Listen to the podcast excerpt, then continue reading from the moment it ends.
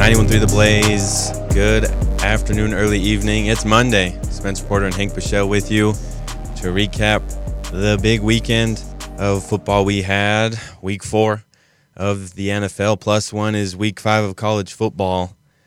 Uh, lots of exciting things, always the surprises, the disappointments, and the amazing guesses and things we can foresee in the future in the world of sports. The most recent game we watched, though, in the nation, in MetLife Stadium, the New York Jets playing against the Kansas City Chiefs. Taylor Swift was there. More importantly, Blake Lively was there.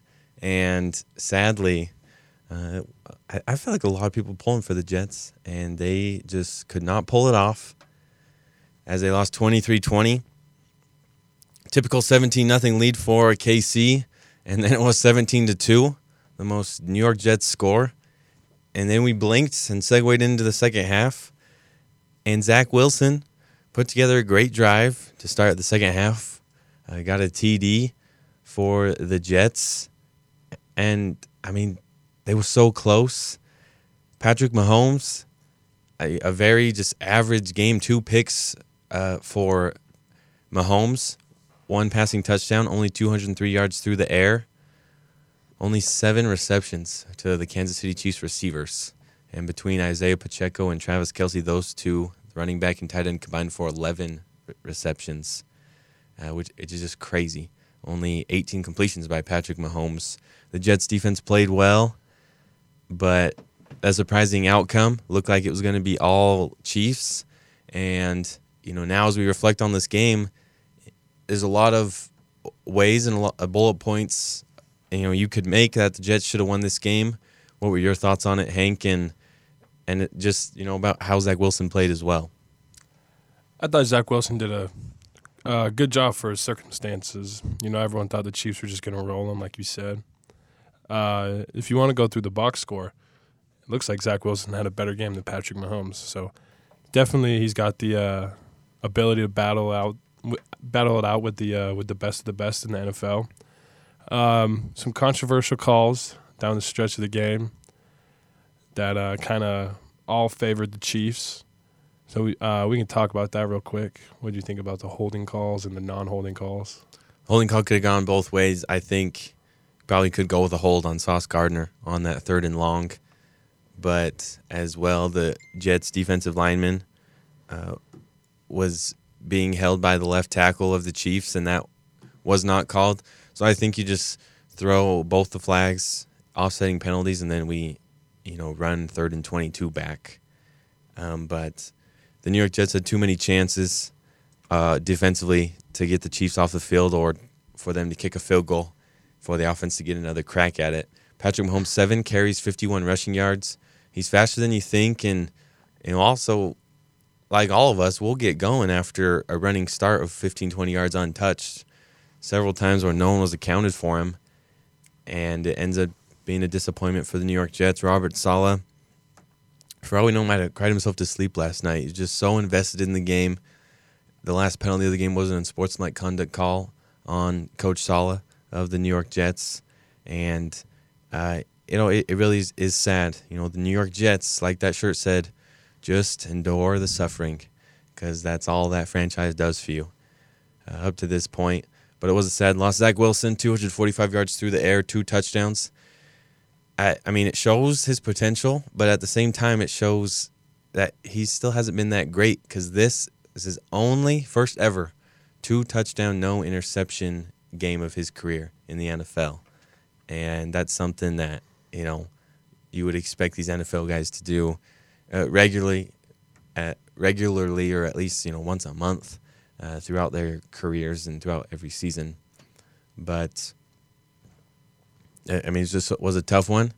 Uh, but all in all, come on, it was tailor made for Sunday night. The hmm. Jets made it a game, and it was super exciting. And and like the Kansas City Chiefs do, you know, even though they haven't played well, they win. Like the Philadelphia Eagles, even though they've had some shaky games, uh, they still win, and you know we thought that as well was an interesting game as the Eagles hosted the Commanders, division rivals in the NFC East, and went into overtime as Sam Howell had a solid game and especially a solid second half. As the last play regulation, the Commanders uh, scored. Jahan Dotson on a 10 yard reception. And then that got into overtime. But, I mean, it's been talked all over the place, and we'll have to see here at least what Hank thinks. Do you think Ron Rivera should have gone for two on the road, division rival? I think you can make a case for both because um, they were two and one, you know, just a game back from the divisional uh, divisional lead, and so I can see why he played it safe. Um, because the Commanders aren't some uh, trash team that's like playing to tank. Like they they can be a wild card team, you know, if they win the close game, So I I see why he played the conservative, maybe just to keep, you know, have there be a chance to win in overtime. But in my opinion, I think he should have gone for it. They they had all the momentum right there. I mean, we saw what happened to them a couple weeks ago when the Broncos had to go for two against them, and they got the hail mary, but then didn't get that. So tough situation, but I would have gone for two. And it's a tough thing to call. And I mean, I I promise you beforehand we were we were telling them they should go for two as soon as they scored the touchdown.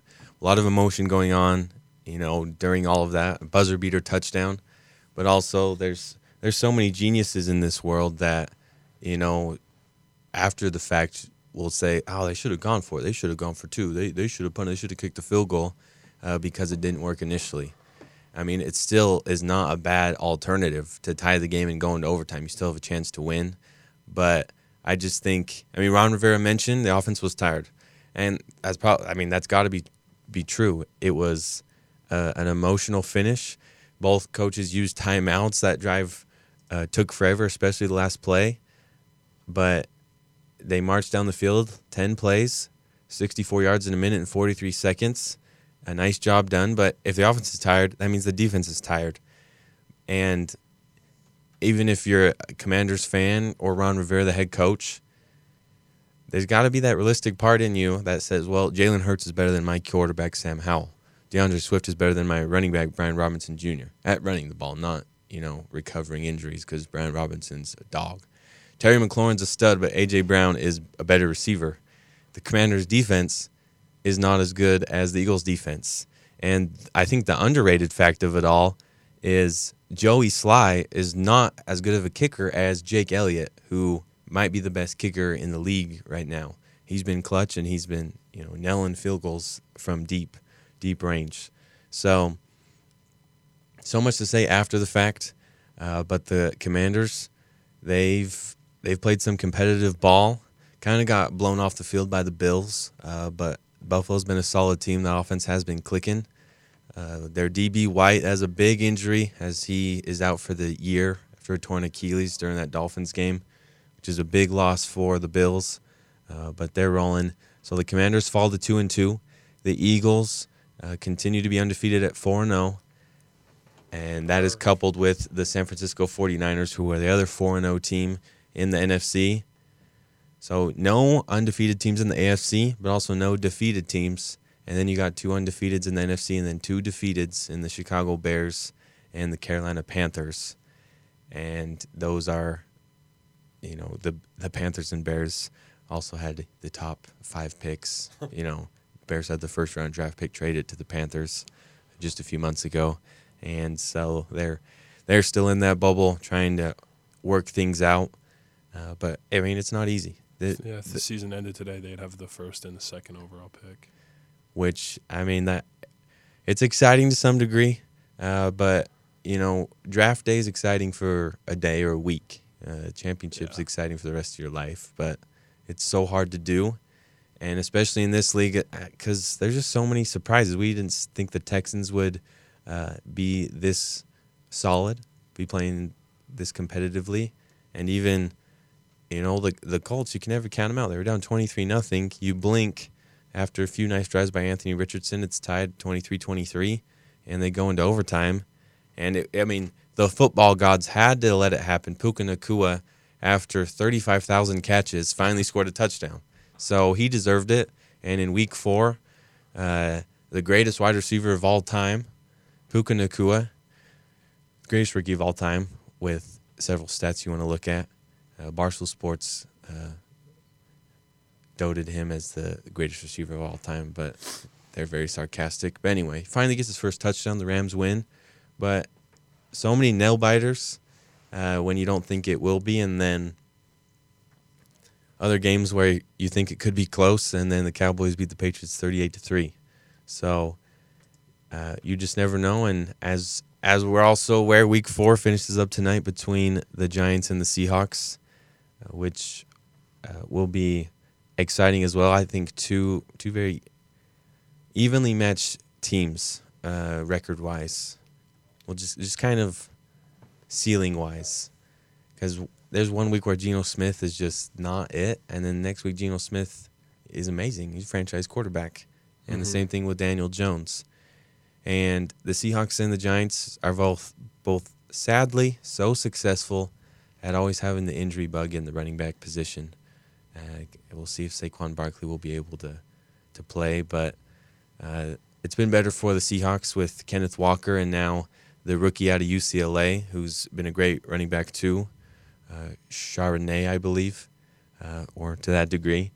But when they had Rashaad Penny and Chris Carson, uh, those poor guys just were banged up all the time. Russell Wilson was the leading rusher, or or had the most carries uh, for a while. With all that blabber, this is a fun topic we wanted to bring up. Is after you know four weeks in the NFL, is who we would put as our MVP frontrunner and the MVP has just trickled into a quarterback award. But I don't know about this year. So, you know, Hank, you think the MVP, right, front runner right now is a quarterback? Who would you go with? And, you know, who would maybe be your, your top three? Top three. Uh, we were talking about this yesterday, but Christian McCaffrey's got to be up there. I mean, stuff he's been doing. Four touchdowns yesterday. He's broken Jerry Rice's game, uh, record for most touchdowns in consecutive games. Like he's just doing everything right now. Uh, leading the league in rush yards, touches, all that. So I definitely think McCaffrey, as of right now, just because no quarterback has played uh, like uh, to an MVP level standard that we've seen the last couple years. So I put him at one. Uh, back to quarterbacks, I'd put Josh Allen two. Week one, he you know he had he didn't play that great and uh, he even said after the loss on Monday night that that was on him. Since then, he's just been on fire, lighting up every defense he saw, he's seen. Um, and then for my third place, I mean, it's not easy. It's not easy. Um, you could go defense, but I don't think any one player has made that much of an impact. I agree as well with, with Josh Allen and Christian McCaffrey. Uh, Lamar Jackson always has, you know, a, a, sneaky nice start to the season, and you know, sadly he doesn't finish the season well sometimes because he's injured and can't get on the field. But he's he's been solid up to this point. The Ravens trickle along, play a lot of smash mouth football, but in the end, you know, just stay true to who they are and, and play well. They took it to the Browns on the road, winning 28 to 3. Lamar, you know, doesn't doesn't usually flirt with 300 yards passing in a game, uh, but he's been solid. Only has one pick on the year. Every quarterback I I mean has thrown interceptions up to this point. I mean, we saw it with Patrick Mahomes on Sunday night, and we saw it on Monday night, first game of the year for Josh Allen. Sometimes you know, this muscle memory just works against you or something that works in practice or works on Madden, you go for it and it's picked off. There's just athletes everywhere. And, you know, no matter what sport you play, don't telegraph those passes. Uh, but but I I agree. Christian McCaffrey has just been phenomenal. Uh, he's already at 459 rushing yards this year after four games. He's had three games over 100 yards on the ground, and he's such a threat as a receiver. One of his touchdowns yesterday was uh, receiving.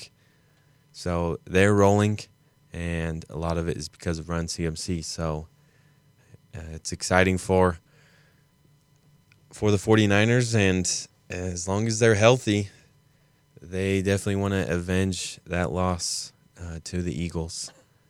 uh, as they lost the NFC Championship. 49ers have quite a streak on the regular season, and they they keep it going.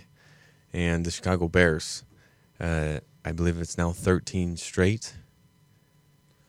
Yeah, I saw that stat that uh, they are the only like professional sports team in America that have not won a game since Elon Musk bought Twitter. I mean that that's pathetic, but they they got a lot of a lot of things going on. You know, after a rough game Sam Darnold had against the Patriots years back, he said he was seeing ghosts. There's there's ghosts, there's rumors, there's just a lot of negativity in that Bears organization. Mm-hmm. I mean, they can't even keep all the lawnmowers at Soldier Field as some guy broke in and stole 100k worth of, you know, property and lawn care maintenance stuff. Uh, it, it's just a hot mess in the Windy City. Uh, but at least, you know, they have Michael Jordan because the Chicago White Sox had another horrible season. Tim Anderson didn't do anything. The Chicago Cubs missed the playoffs by a game uh, because 2016, although it was Cinderella, it was a lucky year for the Cubs. And uh, City's just just struggling with, with, with that fact of it. The Chicago Blackhawks aren't very good anymore. The Chicago Fire in the MLS, fact, actually kind of solid. Good for them. Uh, but uh, that's how that's how it has been, and so with those surprising close games, as the Eagles, you know, sluggish here and there, but also nice connections offensively from Hurts to Brown. The Chargers uh, almost losing to a rookie quarterback, and then the Chiefs. Uh, there's some question marks with their mm. separation, their receivers. Uh, you know, Skyy Moore and Valdes Scantling. You know, there's there's no Tyreek Hill anymore. Juju Smith Schuster, even though he's memeable, you can make fun of him. He uh, you know, made a few plays. So there's some question marks with that. Uh, but what are your worries with those three teams? Uh, you know, if you could deem this as a surprisingly close game, and you know, instead of winning by double digits, all these teams crept by, only winning by you know three to seven points. Well, I think the Chargers and Raiders and the Eagles and Commanders, it's all divisional opponents, and so that that adds a layer to the game that's going to make it closer than it already will be. Uh, like if you look back, all the Chargers and Raiders games are they're always close. They're always one to two score games. Same with uh, Washington. They were the first team to beat Philly last year, if I'm not mistaken. So they always play Philly really tough. So um, I think from what we watched, that was one of Philadelphia's better games this year. Their offense had a couple stagnant drives, but uh, got going a lot better in the second half. Like you said, AJ Brown was getting open. Uh, Sam Howell kind of just balled out in that second half, like we already talked about. Uh, but the Chargers defense, um, letting that Raiders offense put up 17, even though 17 is not a lot, it's still like uh, kind of embarrassment uh, for them. So I think that uh, I would definitely worry about the Chargers defense, which is what we've been talking about for the last 15 years with the Chargers. But I think the Chiefs worry me the most. They uh, haven't looked like the Chiefs that we've gotten used to in the last three, four games. Like I don't think they've played a solid, like complete game of football yet this year. Yeah, I I mean they've been shaky. They lost to the Lions. Lions played great but they the Chiefs don't have guys getting open, and it's just it's just funny what what Patrick Mahomes you know has to deal with. He's worshipped, uh, but he can't get you know get the ball to his receivers. They can't get open, and he also uh, is not not playing as good as he could. Two picks yesterday. Uh, he threw a third one. That was with that that penalty and you know he's just just been shaky. Had to, he's had to run the ball more. Jawaan Taylor, his right tackle, already has ten accepted penalties on the season. That is just that is that's garbage. That's hot garbage uh, for a lineman. Uh, you know that's two to three every game, and that's unacceptable. that's going to come to bite you, you know, in the playoffs. It's hard to enough to convert the ball in first and 10, and then if you blink and have first and 20, it, it's just insurmountable. As that's something the Utah Utes had to deal a lot with in that loss to Oregon State, but we'll touch on that in just a bit. It's funny, you know, in the city of LA, the LA Rams are bigger than uh, the LA Chargers. They haven't been in the state of California as long, but they have a rink. Uh, they, I mean, they just got it with Matthew Stafford, with Odell. Forget about you know his contributions, even though he didn't make the Super Bowl. And Sean McVay is a mastermind. Uh, and the Lakers, you know, they they run the NBA in, in LA.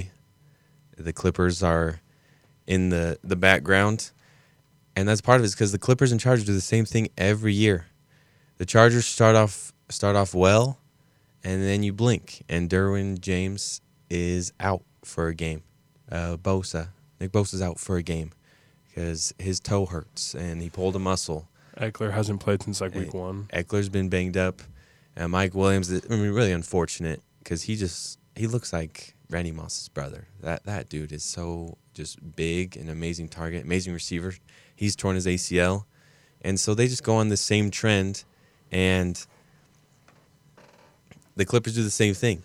Uh, have a, a beautiful roster, and then Kawhi's out, or Kawhi's doing load management. Paul George is banged up, and, and then they might trade for someone, those have to depend on these no names. They sneak out some wins, and then when it gets meaningful, they just can't do it. Uh, and sometimes it, it's because even of the coaching. Brandon Staley is a mess uh, as the head coach for the LA Chargers. Uh, surprised he m- made it uh, af- last offseason. He didn't get fired, and he's always just playing every game with that in the back of you know all of all of us as critics uh, thinking about that and thinking he should get out of there. So that's just I, I mean it's so interesting week to week basis. There's just some teams that absolutely crumble, and it's crazy with all the the media, all the hype, all the fans, all the talk, and then the game plan is just. I mean, it was like was like they didn't even try. The Patriots' game plan was horrible. The Steelers' offense is so it's so bad. Uh, just over the weekend, the Utah Utes offense, the New England Patriots offense, the Pittsburgh Steelers offense, just horrible. But you know, we we expect these teams to be how they were in past years, uh, but the times have changed. Uh, the, the the new brand Lions, uh, the Detroit Lions might be for real, which is so fun for the, the league. Uh, and some of these other teams are peaking as, as well.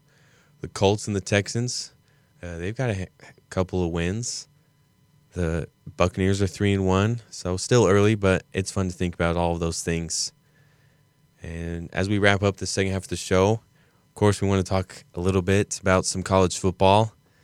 This is sadly when you know the those teams in the state of Utah get kind of forgotten about after maybe is it a down year or just one loss? Uh, but the Utah Utes dropped in the rankings now to number 18. The the top 10 didn't change much uh, as Georgia is still the top dog. Uh, then to Michigan, Texas, Ohio State, Florida State at five, Penn State, then the Pac 12 on a streak at Washington at 7, Oregon at 8, USC at 9, and Notre Dame uh, tops it at 10. Oklahoma is trickling into there. North Carolina's at 14. And the only team with two losses in the top 25 is LSU at number 23. Uh, but, you know, they're a very talented team, have a tough schedule. Uh, but at the same time, they're 0 2 uh, against ranked opponents, I believe. And so that's, you know, close but no cigar. Uh, as you know, they lost to number eight Florida State and number twenty Ole Miss. So a lot of love for LSU, um, but Pac-12 continues to be the shining conference uh, up to this point. So we'll have to see. Not much has changed. We don't need to speculate much who we think it is big time or not, but we are going to highlight some of the big games this week. Oh, number 12, Oklahoma is at number 3, Texas. Number 20, Kentucky at number 1, Georgia. And number 10, Notre Dame at number 25, Louisville. And I mean, they've trickled in uh, to the top 25. The Cardinals are undefeated up to this point. Do you think you see some upsets here, Hank? I mean, it's going to be hard as Texas is at home and Georgia, uh, but Oklahoma, Texas, especially rivalry, and Kentucky is undefeated. They've they've played some some decent ball. Uh, you know, they've had a solid start to their SEC season. Uh, but what do you say? Uh, yeah, I think the obviously upset alert's going to be the Texas game. Oklahoma, Texas, big rivals. So I, I think no matter what you do, that game's going to be close. But I probably see Texas pulling that one out. I think they're the better team this year. Playing at home helps too. I think uh, Georgia's going to handle business in the most Georgia way. It'll be close in the first half, maybe tied going into halftime, and then they'll win by 30 by the end of the game. And then that last one, Notre Dame at Louisville. Notre Dame's finally getting to play some tougher teams, but I think they're solid. They're gonna go. They'll go into Louisville and give them the first loss of the season. Yeah, I think. I mean, bluntly, Louisville won't be ranked after this week ever again this yeah. season. Um, to this point, the Longhorns after this Oklahoma game don't play another ranked team uh, in the Big 12. The rest of their schedule Houston, BYU, Kansas State, TCU, Iowa State, Texas Tech. None of them ranked. It's possible. But the Longhorns stuck it to Alabama, stuck it to Kansas, uh, who were ranked. And so if they beat Oklahoma, they're only halfway through the regular season, and their resume would be just pristine. And after this Oklahoma game, they'll have a bye. So I know Sark's going to go all out. I think Texas is, you know, they're five stars. They're the cherry on top this year. And so I, I, I agree with you.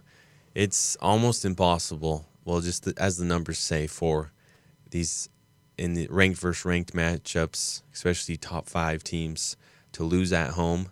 Uh, but Texas did that as they spoiled the Crimson Tide's home opener in Tuscaloosa. But I think uh, Oklahoma uh, will just be overmatched, uh, but it will be an exciting game. Could possibly be a shootout with the talented Dillon Gabriel and, and Quinn Ewers. so we're super excited for that one, for that game. The Pac-12, uh, a lot of them actually have a, have byes this week. Colorado plays Arizona State, uh, but Washington, Oregon, BYU, excuse me, Washington, Oregon, Utah have byes. So uh, it'll be exciting because the 14th we have Washington uh, versus Oregon, which will be super exciting. And for the Utah Utes' sake, just a blessing at this point uh, for them to have a bye. Uh, it seems like after that one loss, just everything has fallen apart. Uh, but with a little bit of health, a little bit of film, and just learning from the loss, I think the Utes will will be all right. Uh, you know what what disappointed you about that loss against Oregon State, uh, Hank? Uh, I think uh, definitely the offense. I mean, the defense. It's hard to keep a team out of the end zone. The defense played pretty good, but that offense they just cannot move the ball down the field.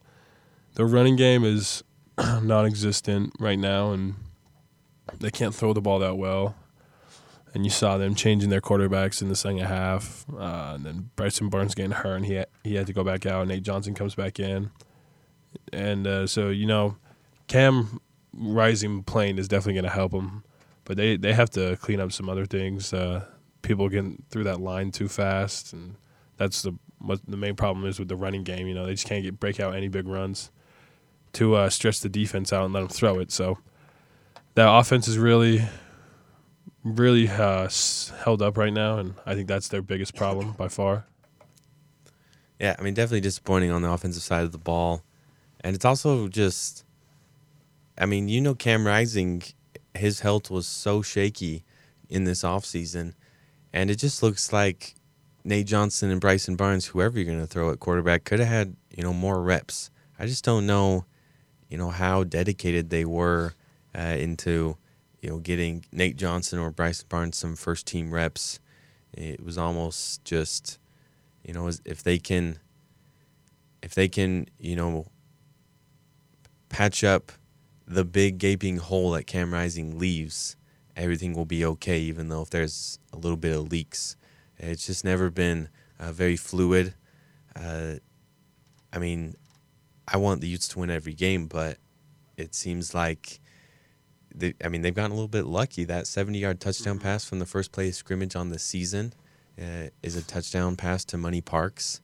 If he doesn't score that, if that play doesn't work, it's a totally different game. Uh, but I, mean, I don't I don't love saying if that didn't work because it did.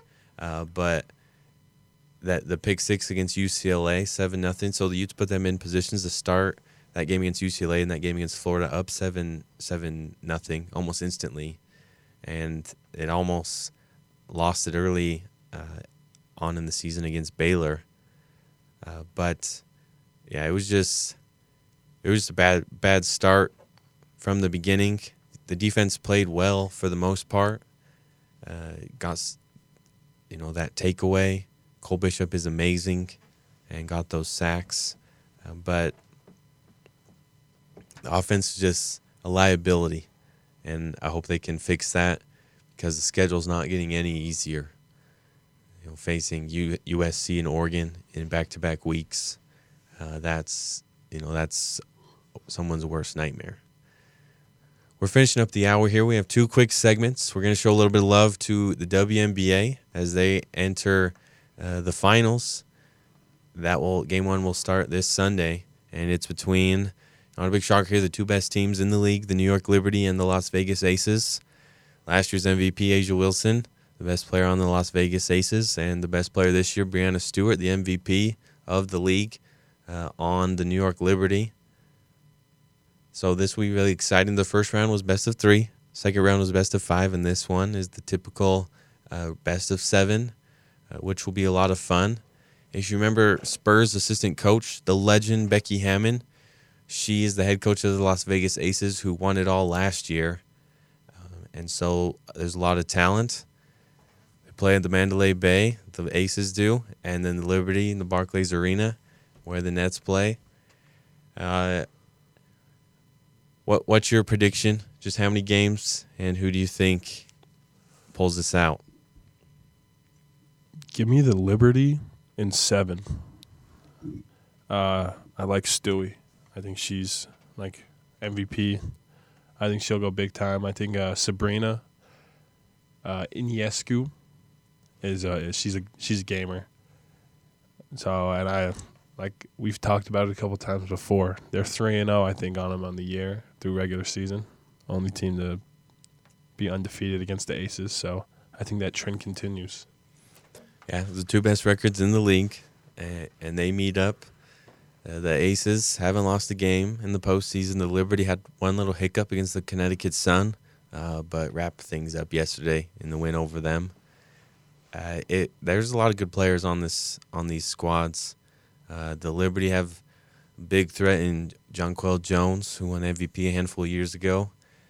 Uh, she has a lot of size and she can hit the three ball, which might cause A'ja Wilson some trouble. Uh, but you know, even Chelsea Gray, Kelsey Plum are good aces uh, players, and I they I just think they have the better coach. And A'ja Wilson uh, has got got a little bit of hunger inside to avenge her not winning back to back MVPs. So I think I think the Aces win this in six actually, uh, but you know we're we're not sure we we you know haven't paid a lot of attention to the WNBA until the season finished out, the regular season, and then the playoffs. You know, kind of like what a lot of us do for the MLB, uh, which the post postseason is starting there. So that will be interesting uh, to see what happens. And, like we said, game one is on Sunday, uh, and then with the last couple minutes we have, our uh, tough win and tough loss of the week we we always spoil it intentionally throughout the show. Um, but our tough loss of the week was is the Washington Commanders as they fell in overtime to the Philadelphia Eagles 34-31. They won the coin toss. Heads or tails, they chose tails and did not march down the field. Punted and the Eagles did a little bit of this, did a little bit of that, and then of course the tush push, the QB sneak on a fourth and one. They got the first down, and then D'Andre Swift gained about six yards on the ground, and that was enough to put Jake Elliott on the field for a game-winning field goal. And the Commanders fought, but just could not pull it off, and you know, tough for them. Uh, tough for the biggest Commanders fan in the state of Utah, Austin Williams, friend of ours, um, but they get the tough loss of the week, and the Eagles improve uh, to four and zero, uh, and the tough win of the week. Even though it was not a close game, we got to show some love to the Toy Story uh, football gridiron as we went to the London for the first international game of the season, and the Jacksonville Jaguars handled the Falcons for we'll scratch out the tough for our fun win of the weekend as they beat the quarterback burdened Atlanta Falcons uh, 23 to 7 uh, you know we got up for that beautiful Sunday morning what were your thoughts about the Toy Story Hank and what do you think about Desmond Ridder uh, as Taylor Heinicke is just waiting as the backup QB to get some burn I'll start with Ridder. I don't. He's not the answer. He uh, that offense has some crazy weapons that they need to unleash. They got two great running backs, probably the most athletic tight end in the league, and they're not using any of them. Drake London's a good receiver. Mack Hollins a good receiver, and they're not. They just they can't put uh, a lot of points up on the board, and they should be the complete opposite. So I think I think you got to move on.